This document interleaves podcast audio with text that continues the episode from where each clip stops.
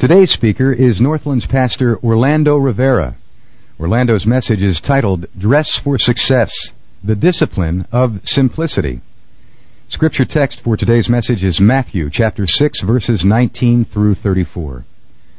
Do not lay up for yourselves treasures upon earth where moth and rust destroy and where thieves break in and steal. But lay up for yourselves treasures in heaven where neither moth nor rust destroys and where thieves do not break in or steal. For where your treasure is, there will your heart be also. The lamp of the body is the eye. If therefore your eye is clear, your whole body will be full of light. But if your eye is bad, your whole body will be full of darkness. If therefore the light that is in you is darkness, how great is the darkness? No one can serve two masters, for either he will hate the one and love the other, or he will hold to one and despise the other. You cannot serve God and mammon. For this reason I say to you, do not be anxious for your life, as to what you shall eat or what you shall drink, nor for your body, as to what you shall put on.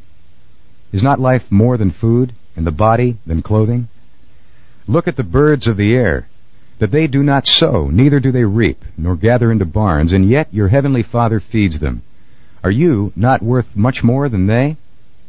And which of you, by being anxious, can add a single cubit to his lifespan? And why are you anxious about clothing? Observe how the lilies of the field grow.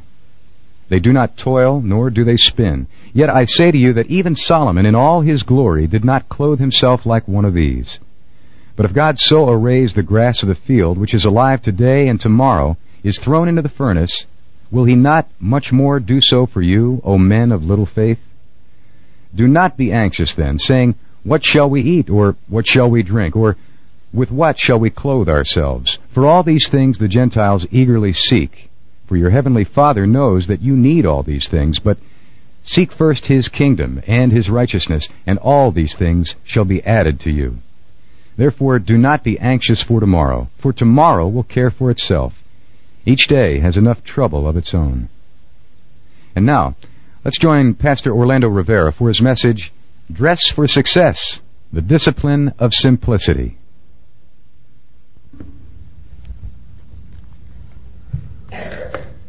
As you read that passage, as you heard that passage read, isn't that a beautiful passage?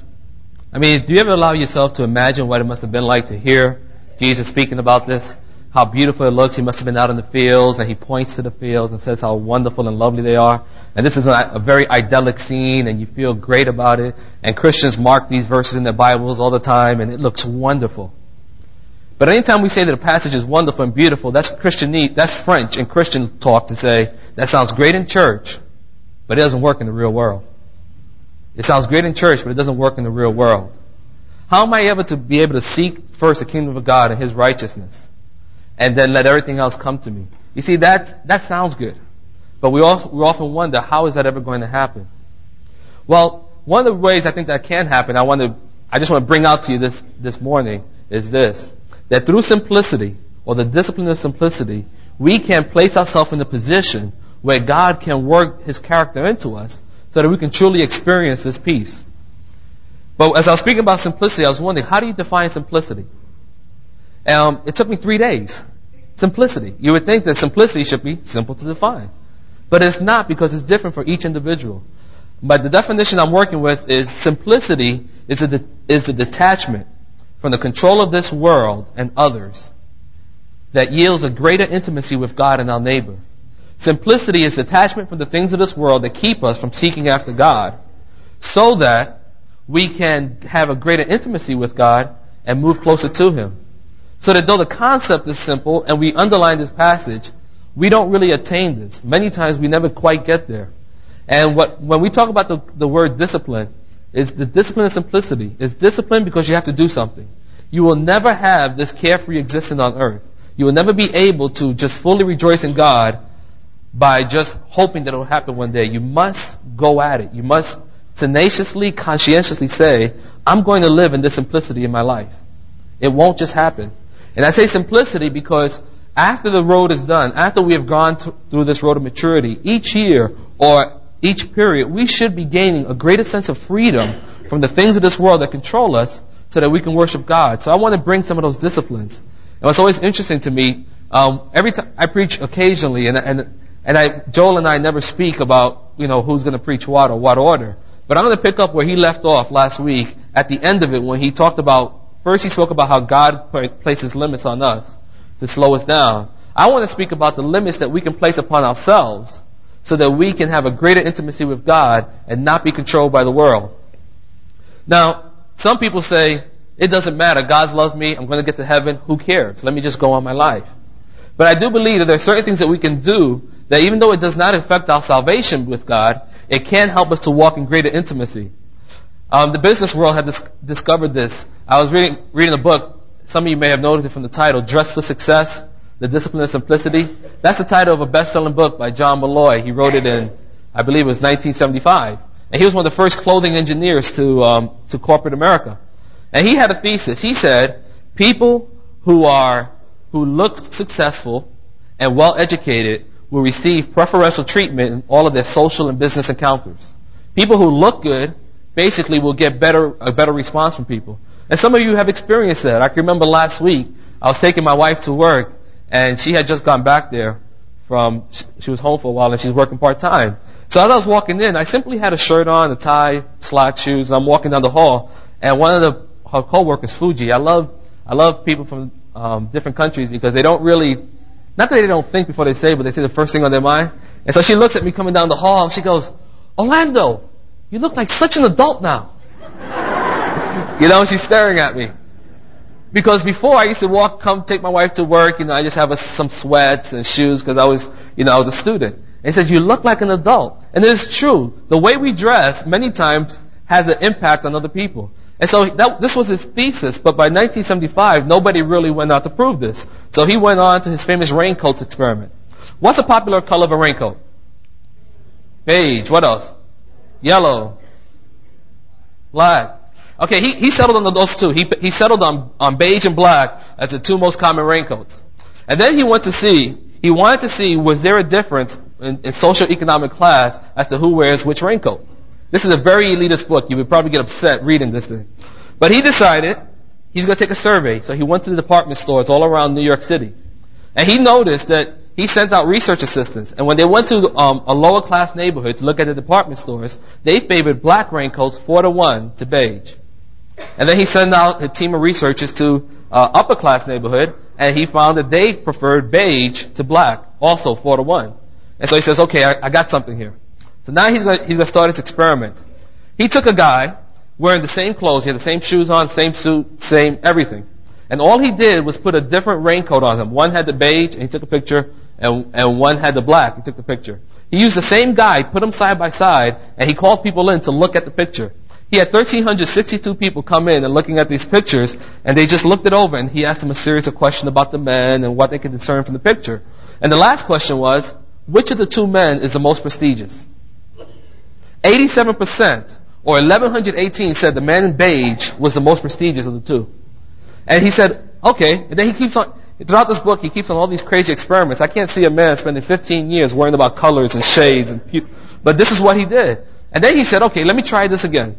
He decided he's gonna, he was gonna pose as a delivery person. And he, he wore, wore a nice suit, and he would go and ask a personal secretary to an executive, I have a personal, I have personal papers for your boss. Can I come in and see you? And he did, when he wore the black raincoat, it took him a day and a half to deliver 25 paper, 25 papers. And when he wore the beige raincoat, it only took him a single morning to get all of them delivered. And the premise of his book, he tries to show men that uh, the, depending on how you dress yourself, it, it can impact people on you. Now let me ask you a question. I don't know. Maybe it was obvious to me, but did it make a difference inherently as to which raincoat you wore? As to the person's ability? Did it make him more competent or, or smarter or brighter? No. But there's, there's a sense that, you know, people get impressions from you based on what you dress, how you dress. I believe in the Christian life, not as shallow as that, but in the Christian life, there are certain disciplines you can place on yourself, on yourself, certain limits that you can place on your life that will allow you to succeed in the Christian life, that will allow you to have this joyful attitude of saying, I'm going to seek first the kingdom of God and His righteousness that allows us detachment from all the things that control us. Jesus spoke about it in Matthew chapter, 13, I mean Matthew 13 about the parable of sowing the seed. And he talked about the seed, the person who comes to know Christ, and the thorns begin to choke out the life in them. We are in danger of having the Christian life choked out of us because it's just not going to happen. And so what I want to do is introduce you to three disciplines. Only three. That's all I have time to do. But the book that helped start me on this, thinking about this, was called Celebration of Discipline by Richard Foster. It, it got me reading other books on, on the disciplines of the Christian life. And, and there was a pattern. People who walked with God from the Old Testament to the New Testament in church history, they all seem to have some of these, these disciplines as part of how they behaved. And so I want to give, give us three disciplines. And the goal, remember this, Christian simplicity is detachment from the things that control us so that we can have an increased intimacy with God and with other people around us.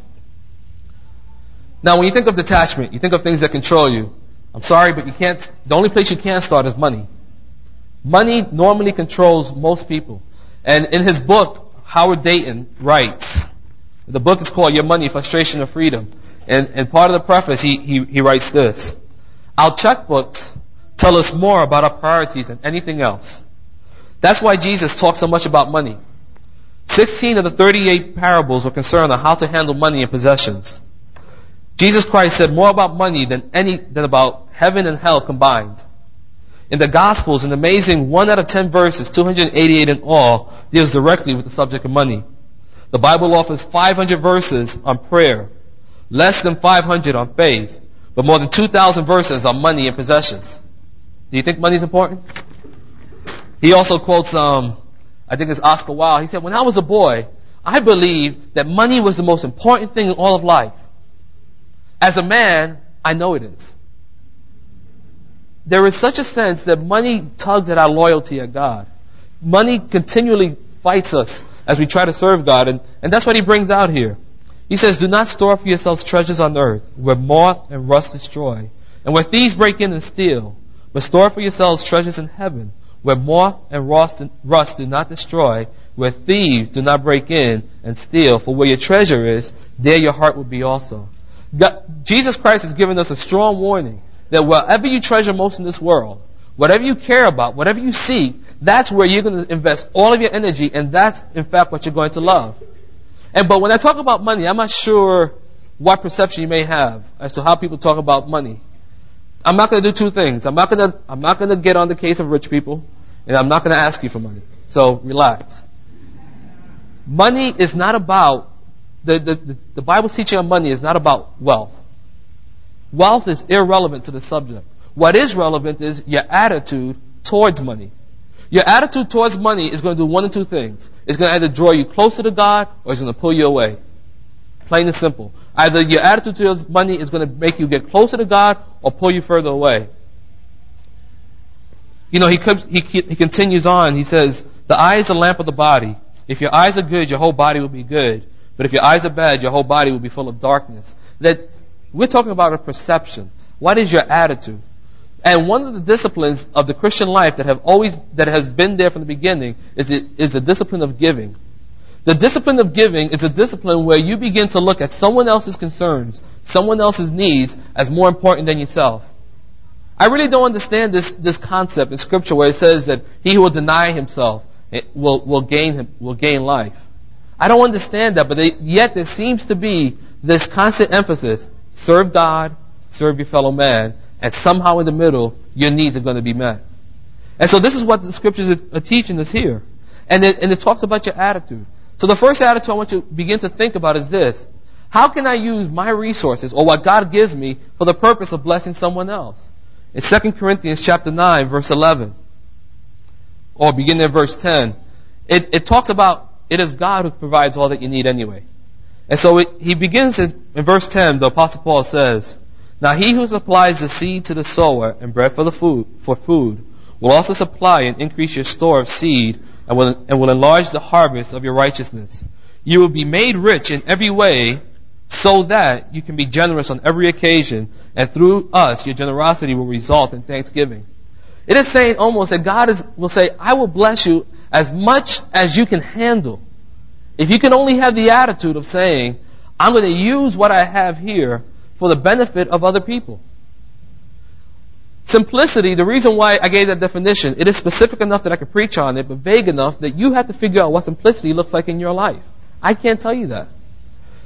A millionaire and someone who makes $15,000 a year, each one of them could be living in simplicity or not. Take a millionaire. If he gave 70% of his income to the Lord's work and had $300,000 of discretionary income, he probably could afford a bigger house than I could. He could afford a better car and send his kids to better schools. But just because he has all these external trappings of quote unquote success, does that mean he is not living in simplicity? We can't say that. His attitude is different. He's not being controlled by his resources, but he is free in giving. Or the person who makes $15,000 a year and says, well, the Lord knows I would love to give if I had money, but since I don't, I can't give anything. Or I'll give every once in a while. See, simplicity is not so much about the external things that we see in people, but what is the actual heart value here? What, what's, what's inside? See, that's what God is looking at. He's looking at your heart and saying, but do you serve me? Or are you being controlled by this? So the discipline of giving is one of those ways to say, I'm going to rip myself from the control of money. Many of us need to be able to say, I'm going to determine, predetermine beforehand that I'm going to give to the Lord's work. Why? Because I trust God to provide my needs anyway, and I'm not controlled by this thing. And so when I work harder, you know, it's not only for the benefits of me and my family, but, is but they benefit the whole world community. We have a sense that we give. And what's interesting to me is that the, the New Testament never commands us how much to give. You know, in the Old Testament, they tell us, give 10%. They tell you clearly, that's, well, they give more than 10% actually when you consider all the offerings they did. But the scriptures never tell us. You know, Paul says that in verse 8 of 2 Corinthians 8, I'm not commanding you, but I want to test your sincerity of, of the love by comparing it with the earnestness of others. He's saying, I'm not even going to tell you how much to give. Actually, I think he, what he's really saying is, the sky's the limit. You don't have to set an artificial limit as to how much you can give, because if you're living in radical dependence upon God to meet all your needs, then you have a freedom to say, I'm not controlled by this. I'm not controlled by how much money I make or how much is in my bank account, because it's the Lord God Himself who provides for me. You know, there's a habit that my wife and I start doing every once in a while that when we receive a check for anything, we say, God, we give you thanks because you provided our needs. This week it was through a check. Next week it can be through a friend, or it can be through anything else. But whether you earn it, quote unquote, or you receive it, or whatever, it is God who provides for you. And you begin to, to let loose and say, I'm not controlled by this thing. But we should, but if you wanted somewhere to start, start with 10%. You know, in Matthew 23, 23, Jesus says that the Pharisees gave 10% on everything, including their gift income. And, and yet they forgot to have love and justice and mercy. But he still said giving 10% was fine. But what I want us to think about is a scandalous invitation to be free and say, it doesn't matter. I can give because God is giving to me. It's the attitude towards wealth. The discipline of giving helps us to put feet to our, our concerns, not to be controlled. But anybody knows anything about addictive behaviors, you know they come in clusters or clumps. If you, if, if you have one addiction in one area, then usually there's another one a, that's following. And so another discipline that I wanted to, to bring out to you, which isn't very popular, is the discipline of fasting. Not eating. Abstaining from something that's normally good. For the purpose of clearing your life of distraction and control to be able to listen more to God.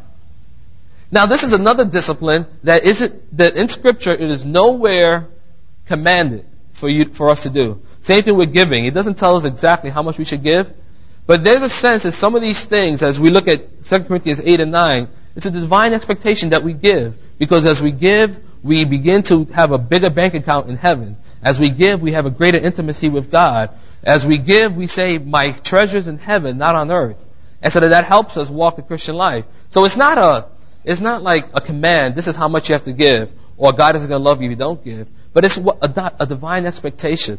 If you're living a life of carefree simplicity, of not being controlled by things, you'll give. And the same thing with fasting. In our passage in Matthew chapter 6, right before we get there, in Matthew 6, um, I mean Matthew chapter 6, beginning at verse 16, Jesus talks about, when you fast, do not look sober as the hypocrites do, for they disfigure their faces to show men that they are fasting. I tell you the truth, they have received their reward in full. But when you fast, put oil on your head and wash your face, so that no one, so that it will not be obvious to men that you are fasting, but only to your Father who is unseen. And your Father who sees what is done in secret will reward you. Once again, this fasting, abstaining from something, has been it happened in the Old Testament. If you have a concordance or the back of your reference Bible, look up the word fasting. Even pagans fasted. There was a sense that they needed to, to free themselves from all the distractions of this world to be able to hear God better.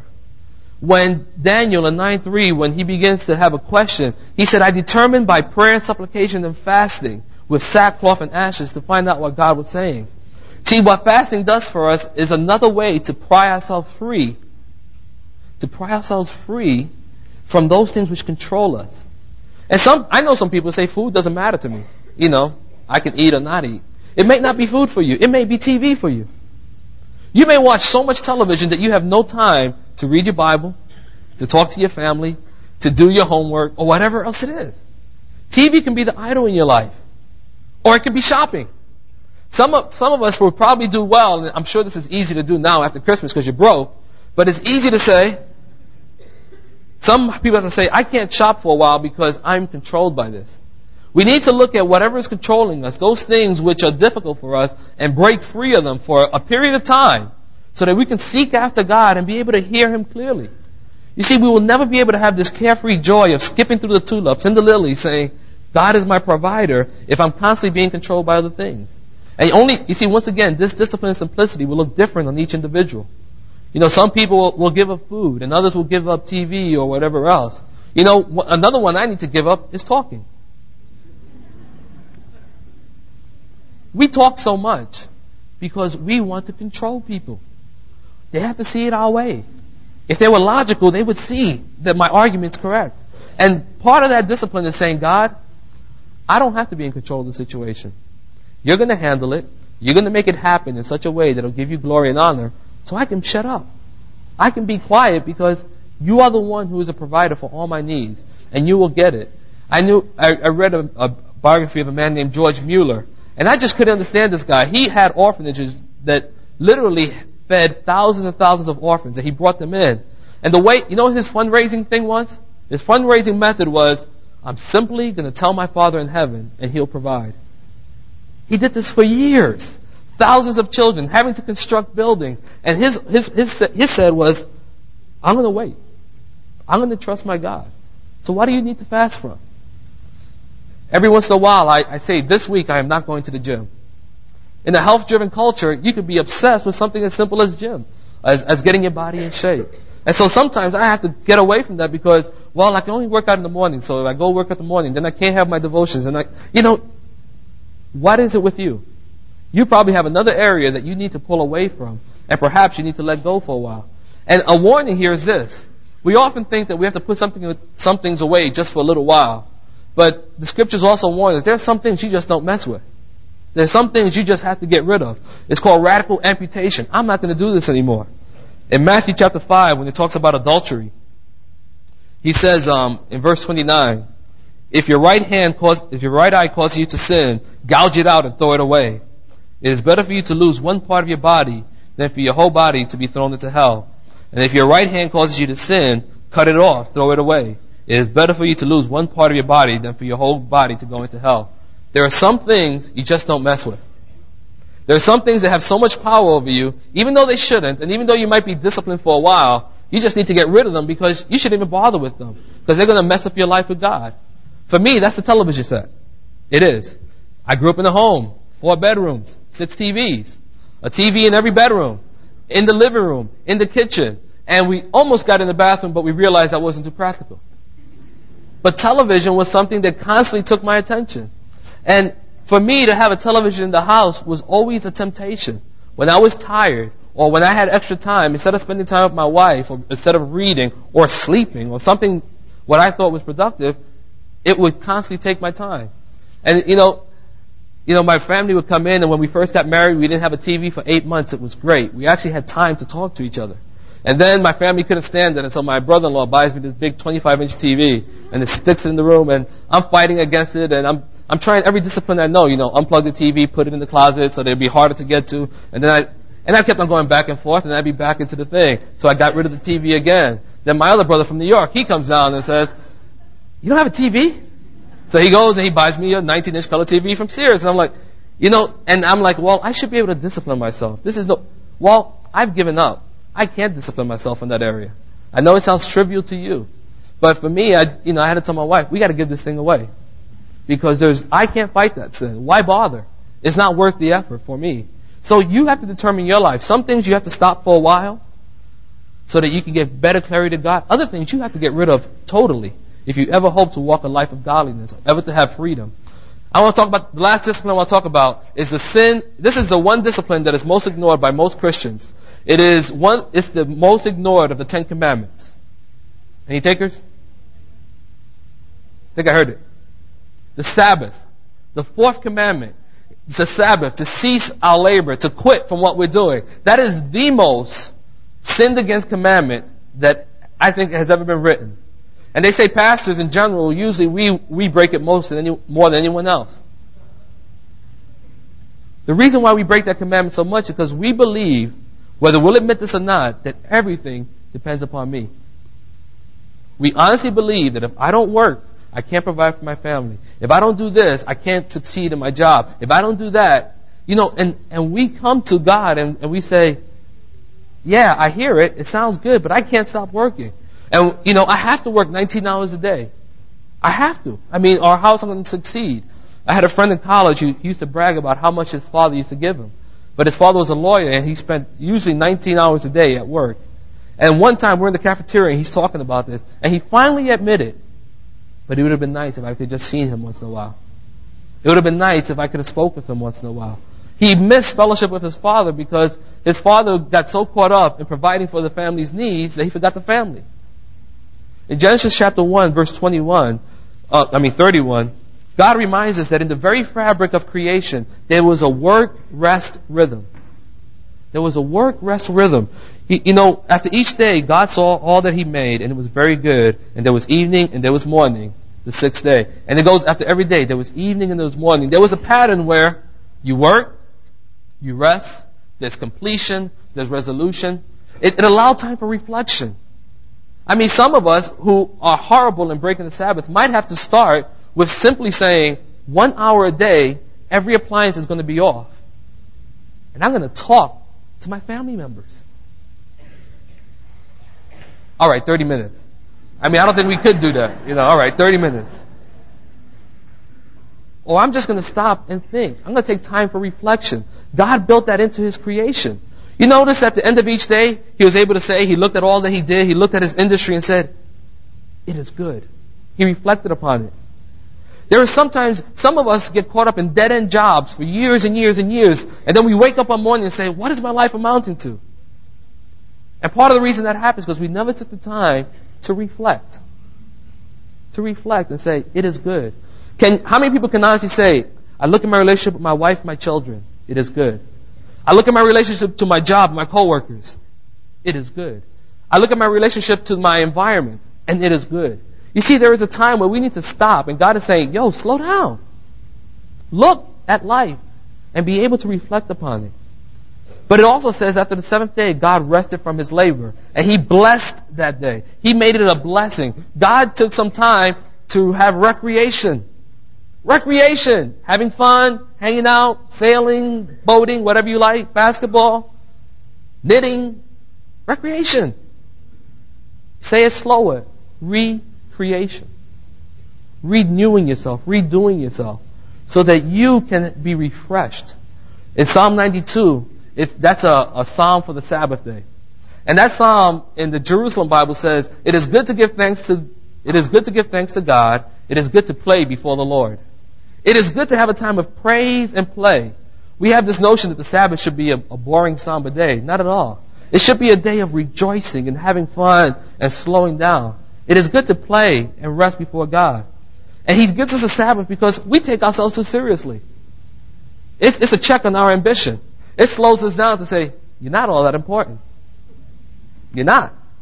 I mean, you look at the, the Hebrew structure of the words. It says there was evening and there was morning first day. There was eve, and now we think, of, what do you mean evening and morning? One author puts it this way. In the evening, when we stop, God, without our help, begins his creative day. God begins to create all things without our help.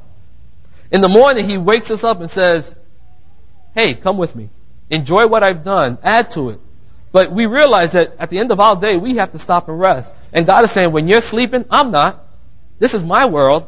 And you don't need to be so caught up in your life as though you're really something. You need to stop and recognize, have a radical dependence upon me that I'm going to provide your needs. And you know what? I'm going to dare you to, to take a Sabbath. Because God dares you to take a Sabbath, Sabbath and see that He'll provide for you. It's like a litmus test. I mean, you should never put a fleece before God, but unless He allows you to do it. Uh, and He's telling you, take a Sabbath and I'll prove to you that I'll meet all of your needs. Leviticus chapter 25, last scripture passage I'm going to read. Leviticus 25. You know, he told the Israelites when there was a theocracy, he told them to take a whole year off. Don't do anything for a year. Stop and play. Some of you would like that, right, Tom? He would go touring with a band or something. You know, but there's a, he told them to take a whole year off, and we can't take a day off because we're too important. And listen to what God says to them. In Leviticus chapter 25, beginning at verse 18. Leviticus 25, beginning at verse 18. Follow my decrees and be careful to obey my laws, and you will live safely in the land. Then the land will yield its fruit, and you will eat your fill and live in there, live there in safety. You may ask, what will we eat in the seventh year if we do not plant or harvest our crops? And the Lord replies to them, I will send you such a blessing in the sixth year, sixth year that the land you, that the land will yield enough for three. While you plant during the eighth year, you will eat from the old crop and will continue to eat from it until the harvest of the ninth year comes. God is saying, look, give me six days of real honest labor. Six days of real honest labor. Take the seventh day off and I'll cover you. Your tab is covered. Don't worry about it. I'm going to provide for you. That's what the Lord God is saying. And He's saying, I dare you. I dare you. And He gives us a Sabbath to help us stop not take ourselves so seriously and say, okay, God, I'll listen to you. The Sabbath for William Wilberforce had this effect. Remember, the Sabbath is a blessing, but because we think we're so important, to most of us, we feel it's like a curse. William Wilberforce, who was a, a politician in the early 19th century, you know, he was a kind of guy, you know, he's a kind of, he was a very godly man. But like most politicians, you ever see the news coverage like when someone gets fired you know, all the other guys like kind of swarm around and say, oh, I feel so bad for him and this and that. And everybody chums up and sees they're going to get the promotion. Well, there was a cabinet opening. William Wilberforce was rumored to be there and he was so caught up with this that he couldn't do his job and whatever. And then, but this is what he wrote in his journal on the Sabbath. Blessed be to God for the day of rest and religious occupation, wherein earthly things assume their true size, ambition is stunted. The, the Sabbath day, in computer terms, closes the loop.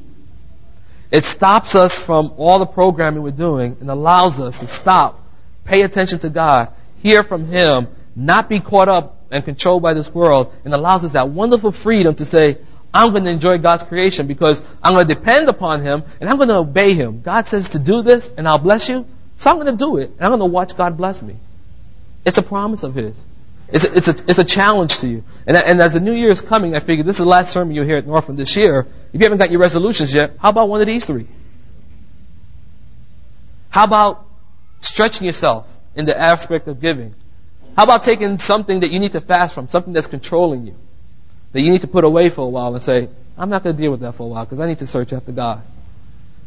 Those things were suggestions. But a command from the Lord is take a Sabbath.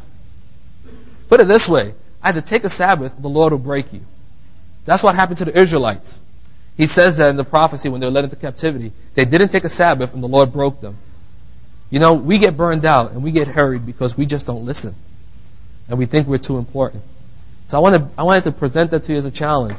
That if you ever want to live a life of simplicity, of freedom, of joy, begin to consciously take away those things that control you. Begin to put them aside and begin to say, God, I'm going to take time to listen to you so that I can follow you. I'm going to seek you, seek you first, change my vision. Instead of looking at this world, I'll look at the world to come. And I can promise you, 100% guarantee that God will bless you. Why? Because He says so. That's His character. Please pray with me. Father, when we look at the passage that says, Seek ye first the kingdom of God and His righteousness, and all these things shall be added unto you. It's a wonderful promise. It's a great verse. But we have to admit, God, there are so many obstacles that we see in front of us. There are so many things that keep us from being able to give our attention to you. Father, I pray that you will allow us to have obedience. Teach us, O God, that you, O God, have given us these disciplines and many others like them so that we, O God, could be placed in a position to be used of you. These disciplines are not something to brag about. It's not, we don't brag about how much we give or whether we fast or we keep the Sabbath because they don't help us all that much. But they place us in a position where we can actually slow down and hear you, O oh God, and be able to follow you and to have a radical dependence that since you provide for me, I don't have to have the anxiety of providing for myself. I pray for my brothers and sisters in this room that they, O oh God, may look at one of these disciplines of giving, of fasting, of Sabbath, and the many others, and begin to apply these into their lives in the name of Christ, I can say that it will have a good effect because you promised this. And we love you because you're a God who loves us first and keeps his promises. In Christ's name, amen. Will you please stand for the benediction?